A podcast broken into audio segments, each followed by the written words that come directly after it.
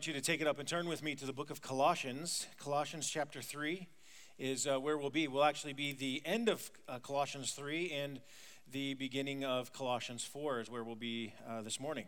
So we're excited for the opportunity to continue our studies in the book of Colossians. If you're visiting with us, know that it's a great privilege to have you. We're glad that you've come to be with us this morning. And um, it is our desire to, uh, to make much of Christ and to honor him, and we're glad that you're here with us this morning. We have been in the middle of a series that we've called Unparalleled.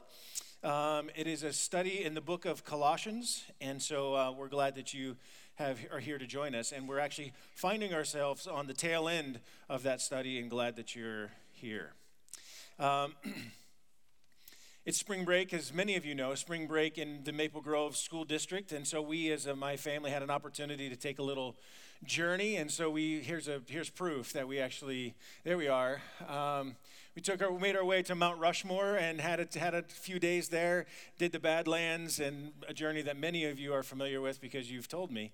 Um, and so it's a great, it's a great time, and we had, we had a great time together as a family. Um, and as we were there, one of the things that struck me was going through the museum and going through the memorial, then there was actually a significant amount of time that was spent on those who were working on the mountain. And so there's, there's just a reminder. You just kind of look at what these workers were. There was about 400 workers who made Mount Rushmore what it is, or what we're able to view today. Um, and I was struck by just the well, one, the danger uh, that they were in, um, and just it was just it was just fascinating just to look at these pictures and to consider the amount of time and, and, and effort that was put into uh, and, and the, the thought not only in the design but also in the skill of the people that actually made this work. That that there were people that were the dynamite people you know that actually had the skill to know exactly how much dynamite to put into particular places so they wouldn't blow off a nose or something like that you know i mean it was staggering to me like i, I think about dynamite i get scared let alone lighted. Um, but it's just fascinating. I mean, I can't even hardly carve a pumpkin, let alone carve a mountain.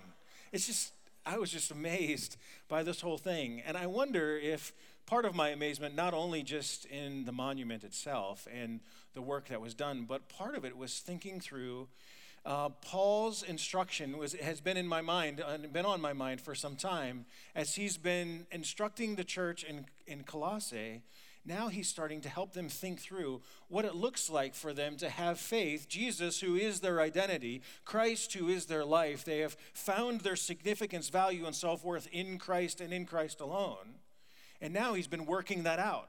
This is the implications for that in your marriage. This is the implications for that in your parenting. And now he's saying, this is the implications for that in your work, in your relationship with work, your employee and employer relationship. Paul is helping them wrestle through this idea of faith and work and what they do. And that's an important discussion for us. It's an, an important discussion for Christians because I think um, one of the things, or maybe one of the unfortunate things for people in my position when teaching, and, and, and, and, and I, I include myself in this, is the implication that we give you is that your job, the interaction between faith and your work, is that you're supposed to go out and just evangelize the people that you work with. You're supposed to go and tell them about Jesus. You're supposed to take the card and give them an invitation to bring them to our church. And that's primarily what it looks like for you to integrate your faith in work and in your life. Or the other way that it's sort of phrased is you go out there and make a whole bunch of money and then give it to us so that we can do church. Right? I, I think there's more to that. I think there's more than, than, the, the, than these two sort of options when it comes to a robust way of thinking through what it means to integrate our faith with our work. The text that we actually have before us actually deals with slaves and, and masters, right? Slaves and masters. Now, before we actually get to the text, I want to just to take a moment to address this because some will take a text like this and say, see, the Bible is regressive because it endorses and teaches slavery. And they will go to texts like this. That's, that's actually couldn't be further from the reality or from further from the truth. The Bible nowhere condones, teaches, or endorses slavery. At least in the sense, of the context that we're familiar with it with regards to bringing uh, Africans and, and enslaving them. That's, the Bible doesn't do any of those, it doesn't condone any of that. Paul is actually speaking to a particular group of people at a particular time and interacting with them on how they live out their faith their, in their particular way at the culture, at the time of the culture in which they lived in. So, for instance, the Romans, uh, Roman, Rome was full of slaves. It es- it's estimated by scholars that one third of the inhabitants of Rome were actually of the social class that would have been considered slaves. People came into slavery as prisoners of war, or con- they were convicts, or they entered through debt. They couldn't, they couldn't pay back a debt, and so they, uh, they, they worked off their debt, as it were, or through being born into a family that was already in slavery. This was the reality of the culture into which Paul was speaking, because into the church in, in Colossae would have been those who would have been slaves and those who would have been masters. And so he's speaking directly to those people. The closest relationship we have to the dynamic, this the slave master dynamic, is employee and employer. And that's where we'll spend our time. This is the relationship that is most closely resembles what he's speaking towards. So, Paul then begins. I want to begin our discussion with some basic instructions that Paul gives first employees and then employers.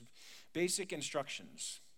To employees, he says this this would be verse 22 of Colossians 3. Slaves, obey your earthly masters in everything, and do it not only when their eye is on you to curry their favor, but with sincerity of heart and reverence for the Lord.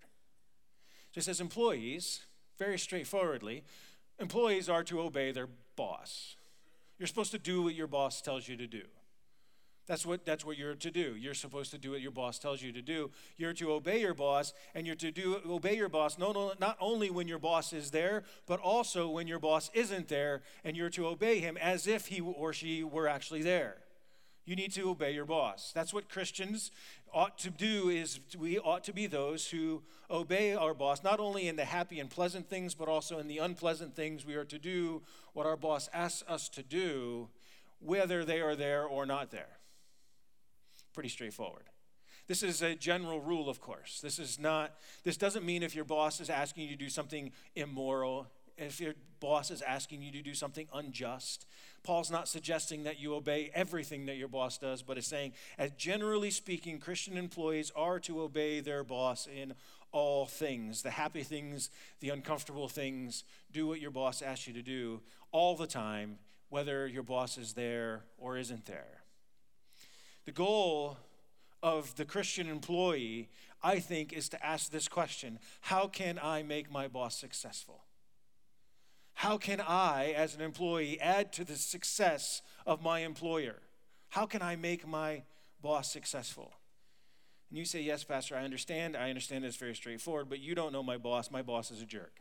You don't know my boss is unfair. You don't understand. He's passed me over so many times for a promotion and given it to people that are less qualified and have put in less time than I, ha- than I have. You don't understand. My boss is egotistical and takes credit for all of the work that we do and takes the credit as if he did it himself.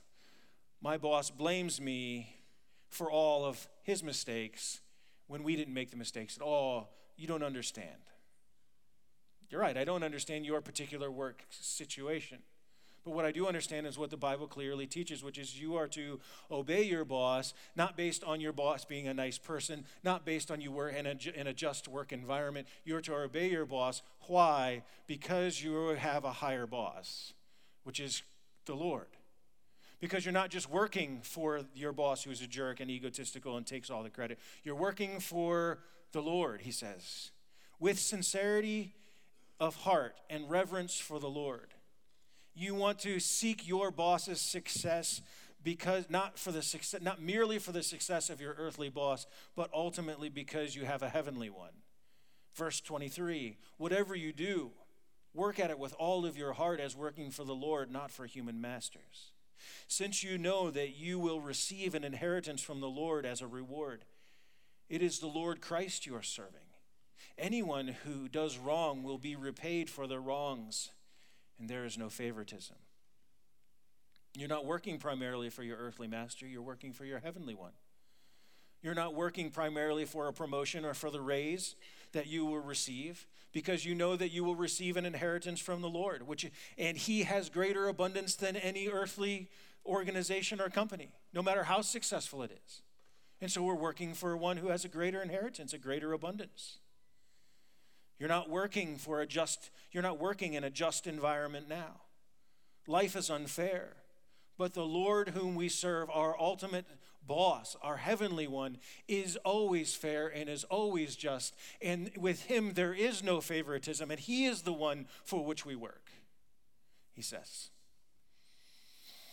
This is why, as an employee, we are to be good employees and seek the success of our boss, regardless of what face our boss has or how just or unjust they are. Then he switches and he moves from the employee to the employer and gives instruction. This itself is actually significant because in the congregation to whom he is writing, there would have been those who are employees and those who are employers. And he is giving them equal footing and equal grounding. He's giving dignity to both the employee and the employer. So even in him addressing both of them, he's giving dignity to both of these roles. And he says this Masters, provide your slaves what is right and fair, because you know that you also have a master in heaven. To those who are here this morning, who have people that report to you, he says to you, do what is right and fair. What's the Christian boss ought to do? What, that, what does that ought to look like? When you have people that are underneath you, you are to do what is fair and right. To the best of your ability, you are to create a culture, to facilitate a culture for those who report to you, those who work to you. That is an environment that is fair, that is just, that is above board, and it is a place where people, if they have the opportunity, want to work. And they want to have you as their boss because they know while you have to make difficult decisions and while you may make decisions that they don't like, at least they know you're seeking to do so in a culture that is right and fair. Look, I, I, this isn't lost on me. I have a staff that works for me. This idea that, oh, so, so me too, as I seek to create a culture for those who work here. It's the intent of ours. Uh, we have a culture that is centered around three primary values. One is respect that we will choose to treat one another with respect. In our emails, in our conversation, in our language, we will, it's, not, it's not an absence of fun, but it's one of respect. And then, we'll, and then the second value is trust, that we will choose to trust one another. We will give one another the benefit of doubt. It's not that we, sw- we swipe things under the rug. No, we deal with we deal with issues. We deal with the challenges. We deal with the reality of, of ministry life, and yet we do so from a position of trust. Trust also means that I allow my, my, the people who work for me real, real, real authority to make real decisions that really matter in their ministries. That they're not just doing what I, I tell them to do. That we're trying to raise them up as leaders so that get to give them real authority to make real decisions that really matter. And I'm choosing to trust them. And then finally, then that breeds openness. When you know you work in a place that you're respected and where you're trusted then it ought to breed openness so we can have open, honest conversations. For this, is, do we do it perfectly? No. But is our, have I had to apologize? Yes.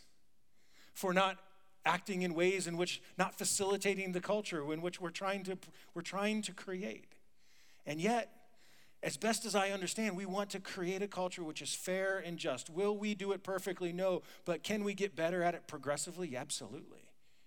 As, and so, as we are those who, if you are here this morning and you have people who are underneath you, what type of environment are you seeking to create for those who are your employees or those who report to you? And why do we do this? Well, we want to show value and we want to show dignity to the people who are there. Yes, yes, yes, but ultimately because I serve a higher master and so do you. We understand what it is to be those who are under authority.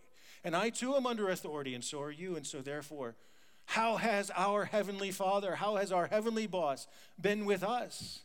So, shouldn't we seek to be fair and just and gracious and compassionate to those who report to us? We have instruction, clear and simple, straightforward instruction from the scriptures as it relates to employees and to employers. as we seek to live these things out. We are working for the Lord. But it, as I think these things through and say, okay, that's great that we're working for the Lord and I will do this, but what, what does God actually think of my work? Not just my work. What does God think of your work? What does God, what's God's view of work in general? What does God think about work? That's an important question because if we're going to obey the instructions that God gives us as it relates to how, as employees and as employers, then we need to have a foundation, as if you like, a theology of work. And I, I won't be able to go through all of this, and there's so much that we could discuss, and so important for you and for us, and, our, and our, as we spend out and work out our faith and work. But let me begin by giving you four things, four things that God believes, God's plan for work, God's plan for work. Because he says in verse 23, whatever you do, work at it with all of your heart as working for the Lord, not your human masters, since you know that you will receive an inheritance from the Lord as a reward. It is the Lord Christ you are serving. What does he think about our work? First, it's this that we were made to work. We were made to work. Genesis chapter 2. If you, if you want to go to the, the beginning of your Bible, you can. We're going to spend the remainder of our time really kind of kicking around in the first couple chapters of Genesis. So if you'd like to spend some time there, otherwise, you can just trust me.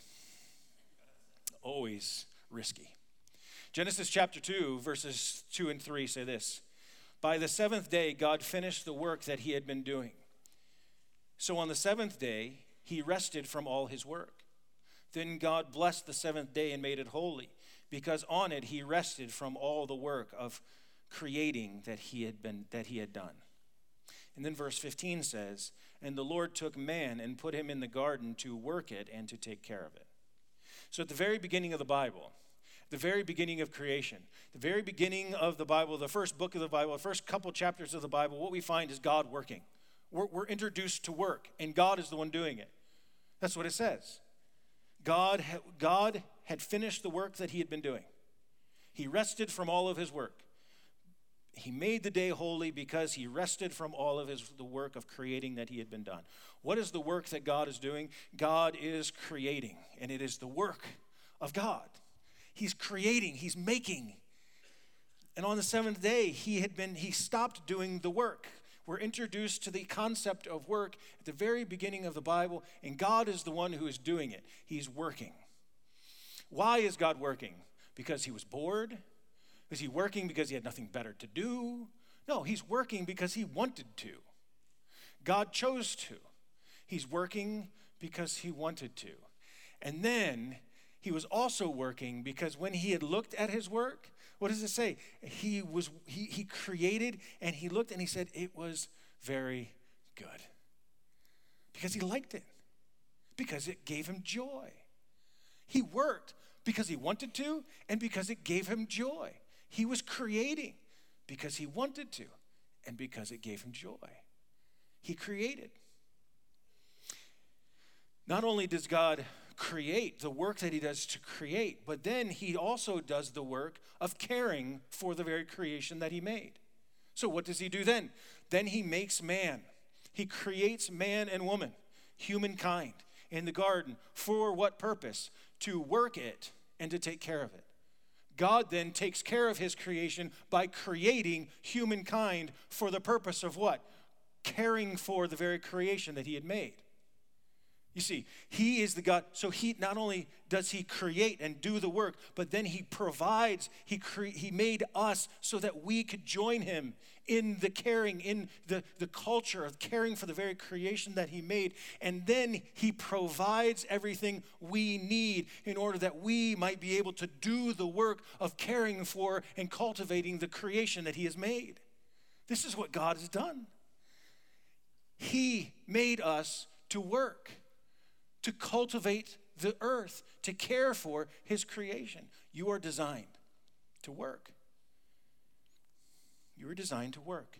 And God works through humankind in order to care for the very creation that he has made. God worked, and then man works. God took man and placed him in the garden to work it and to care for it, verse 15. Humans were created to work.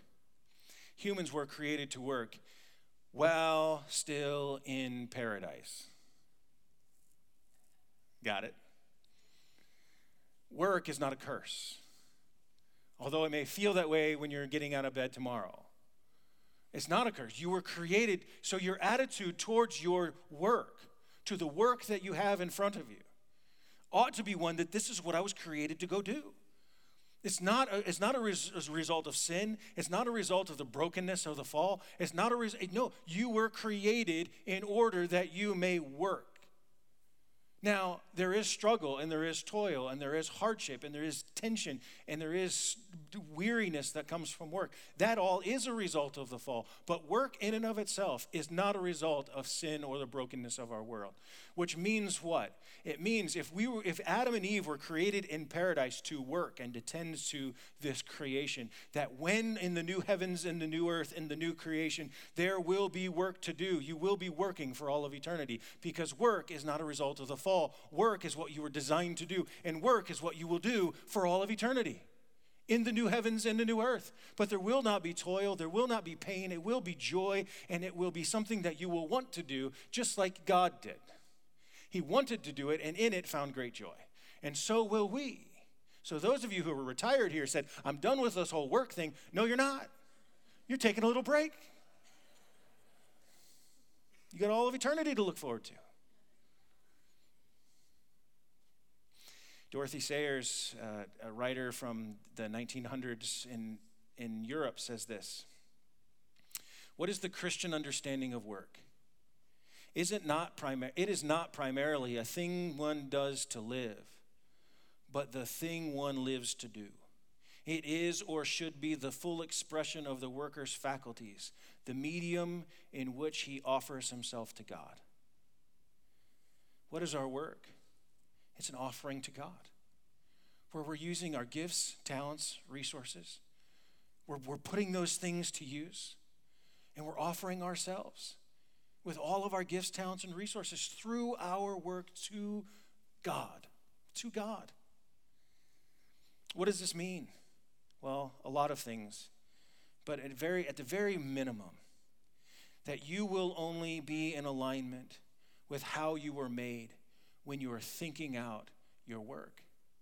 And I'm not talking about just having a job, you see. For those of you who have retired, doesn't mean you get out of this actually. That you have work to do, whether it's whatever that work is. Or if you think out what is purposefully and intentionally, how are you living out your life? It ought not just be so you can go fossilize in Florida for half of the year. There needs to be more to that because you were made for this. You were, uh, there, well, I got to move on because there's, lot, there's lots to say, so I've got to keep moving. So, first of all, first of all, we were made to work. Second of all, is this all work matters.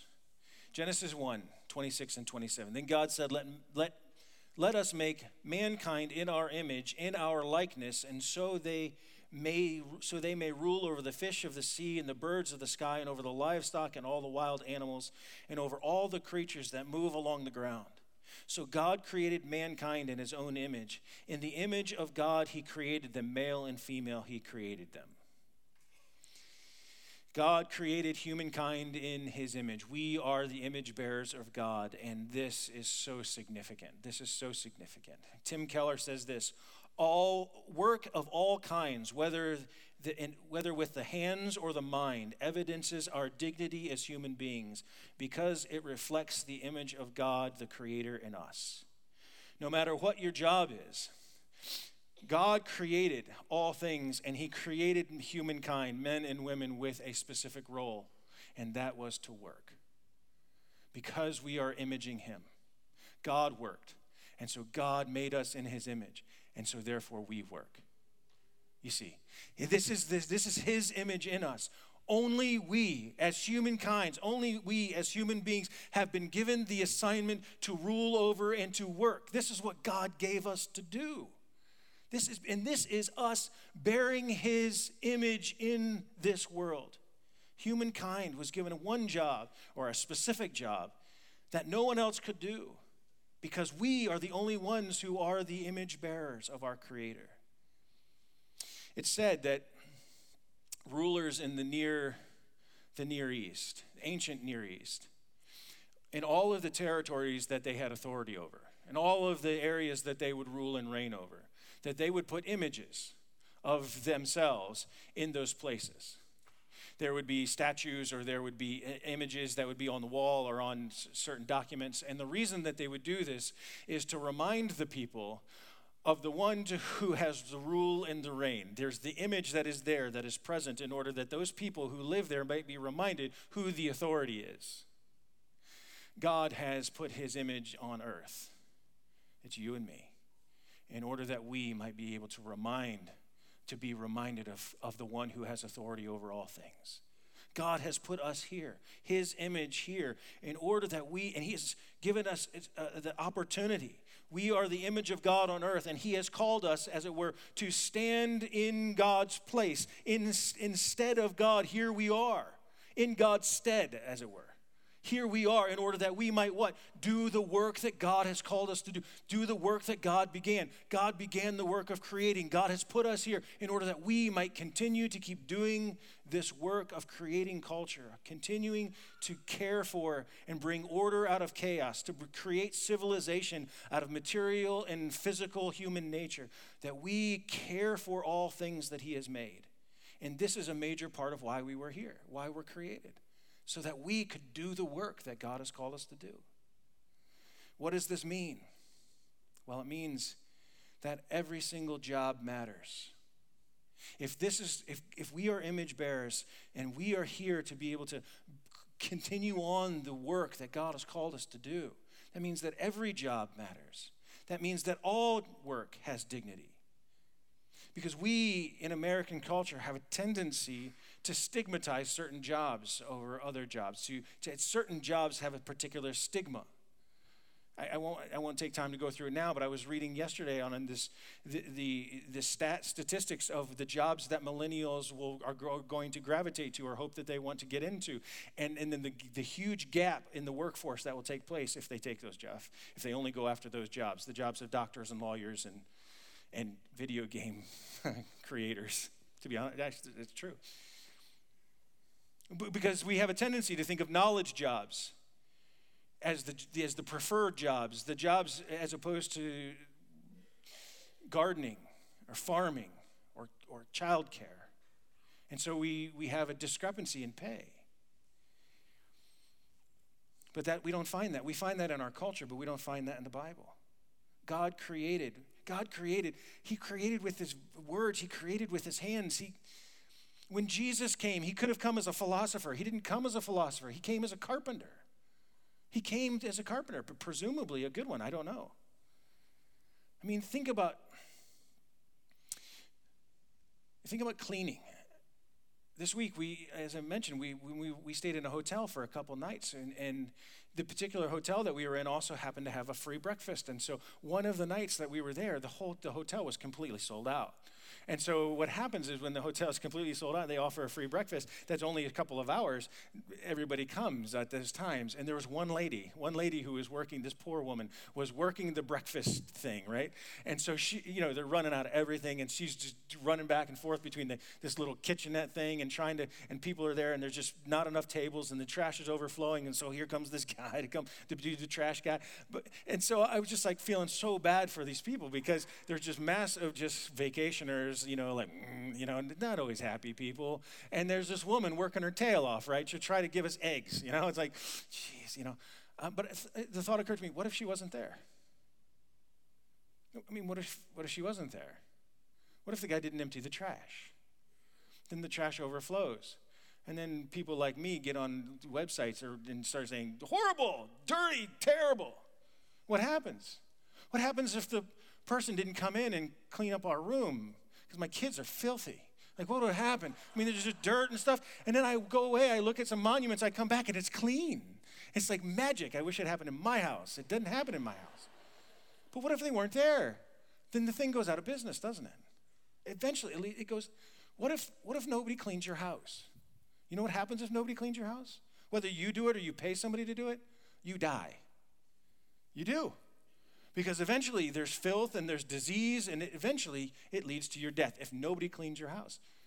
Because why? Every job has a role in the flourishing of humanity, regardless of what the job is. Every job has a role, every job has dignity and significance because it helps with human flourishing. And that's the work that God has called us to be a part of. That's what God has called you to be a part of. The material creation was made by God to be developed and cultivated and cared for in an endless number of ways through human labor, labor and all of them matter so that we can flourish. Okay, I'll keep moving. Oh my. All right, we're going to keep moving faster. All right. Uh, so thirdly, work as creation. So Genesis 1:28 says, God blessed them and said to them, be fruitful and increase in number. Fill the earth and subdue it. Rule over it, the fish of the sea, sea, the birds of the air, the birds of the sky, and over every living creature that moves on the ground. Humans are to fill the earth and to, and to be fruitful and multiply. Humans are to subdue the earth and to represent God, to see the flourishing of humanity of all of creation. Adam and Eve, what does this mean? Adam and Eve, when God created them, what did He create them to do? They were gardeners, they were to tend to the Garden of Eden. What, what do gardeners do? Well, they rearrange the dirt and stuff in order that f- it may flourish. That, that, that, that food may come from the ground in order to draw out the, the ground's potential. That's, that's what gardeners do. And our work is the same. We are to rearrange the raw materials in order to bring out something that is fruitful, something that is beneficial for humankind re- rearrange the raw materials of, the, of God's creation in such a way that it helps the world in general and people in particular to thrive and to flourish. And this pattern is found in all different kinds of, of work, all different areas of work. So, farming takes the raw material of seed and soil and turns it into food. Music takes the raw material of physics and sound and turns it into to something beautiful that gives that's life-giving to us. So we, we bring and bring things to life. We take fabric and make it into clothing. We take a broom and we, we turn it, we, make, we, we clean. We use technology to harness the forces of electricity. We take the, an unformed mind and we teach it to read.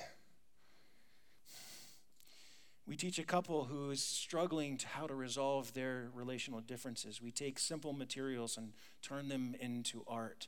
We are continuing the work. When we do these things, we are continuing the work of forming and fulfilling and subduing the earth. We are bringing order out of chaos. What does this mean? It means that no matter what our job is, it matters to God that we are joining, it has dignity, and we are joining God in the work that He is doing. And finally, this work as service. Work as service. Whatever you do, work at it with all of your heart as working for the Lord, not for human masters. Your daily work can be God's calling on your life. Your work can become a calling only when we understand it to be an assignment that God has given us.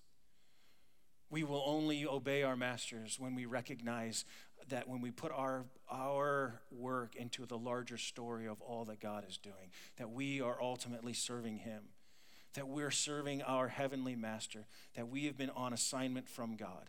And as Christians, therefore, we choose, we, we do not choose jobs and conduct our work primarily to fulfill ourselves or to accrue power, but rather we do we fulfill the work that we do and choose the jobs we choose for the best way for us to be able to be commissioned and by the way we've been gifted by God and the way we can we can serve others. That's how we choose the jobs. That's how we choose the work because there's so many people that get into jobs that they hate because they got in it for the power or for the money and not because of their gifting and not because of the way that they were actually made. But as Christians, we say, This is how God wired me, this is how God made me. And so, therefore, I want to honor Him and follow after Him by loving Him, by honoring the way He made me, and choosing jobs that align with that. So, we, the question, the question regarding the work that we do is not what will make me the most money or give me the most status, but rather, how, with all of my gifting and abilities, can I be of greatest service to others and to help human flourishing? Or, what's the best use of my life for the kingdom of God? How can I best use who I am, how God made me to serve others and to serve His purposes? On July 15th in 2016, July 15th of 2016, um, the last surviving person who worked on Mount Rushmore turned 95 years old. His name was Don, nicknamed Cliff, or Nick Clifford. He worked on the project from 1938 to 1941 before going back to his mining job in Keystone, South Dakota. He was paid 55 cents an hour, which would be the equivalent of $9.40 in today's dollars. He was the youngest person to work on the project at the time. And when he was interviewed last July, he said this At first, the project was just a job. You went up there, you went to work, you did your job, and didn't think much about it. You might have thought, would, would it ever be completed one day? But the more you worked, the more familiar you became with your job, the more important the project be, became to each of us. And that's why we came back every year. We became attached to that mountain more and more every year, to Mr. Borglum and to Lincoln. You see, it started out as just a job, and then he saw his job as part of a grander story. And now people from all over our country go to watch this monument because they saw, because, because of the work that this man and his, and his 400 other colleagues did. We can, go, we can go about life just doing our job day to day, whatever else, unless, and we will do that unless we see our work in a larger story of all that God is doing. Do you see the grand privilege that you get to play of being able to cultivate and create? And because we are the unique image bearers of God here, it is a grand privilege that you get to get up and go to work tomorrow morning, that you get to get up and put your hand to something because God has called you to do this. We're a part of His larger story. May God, there's so much more that we can say on this thing. I will not say more. I will stop. Let us pray. Father, I thank you for the privilege of work, for the privilege of being useful, for the privilege of joining you in all that you are doing. And Father, we've only begun to scratch the surface of these things, and yet um, it's important for us to at least begin to have a foundation to start thinking these things out. Will you help us to honor you? Our desire is to honor you in all that we do, and so will you help us to that end this week? In the name of Jesus, we pray. Amen.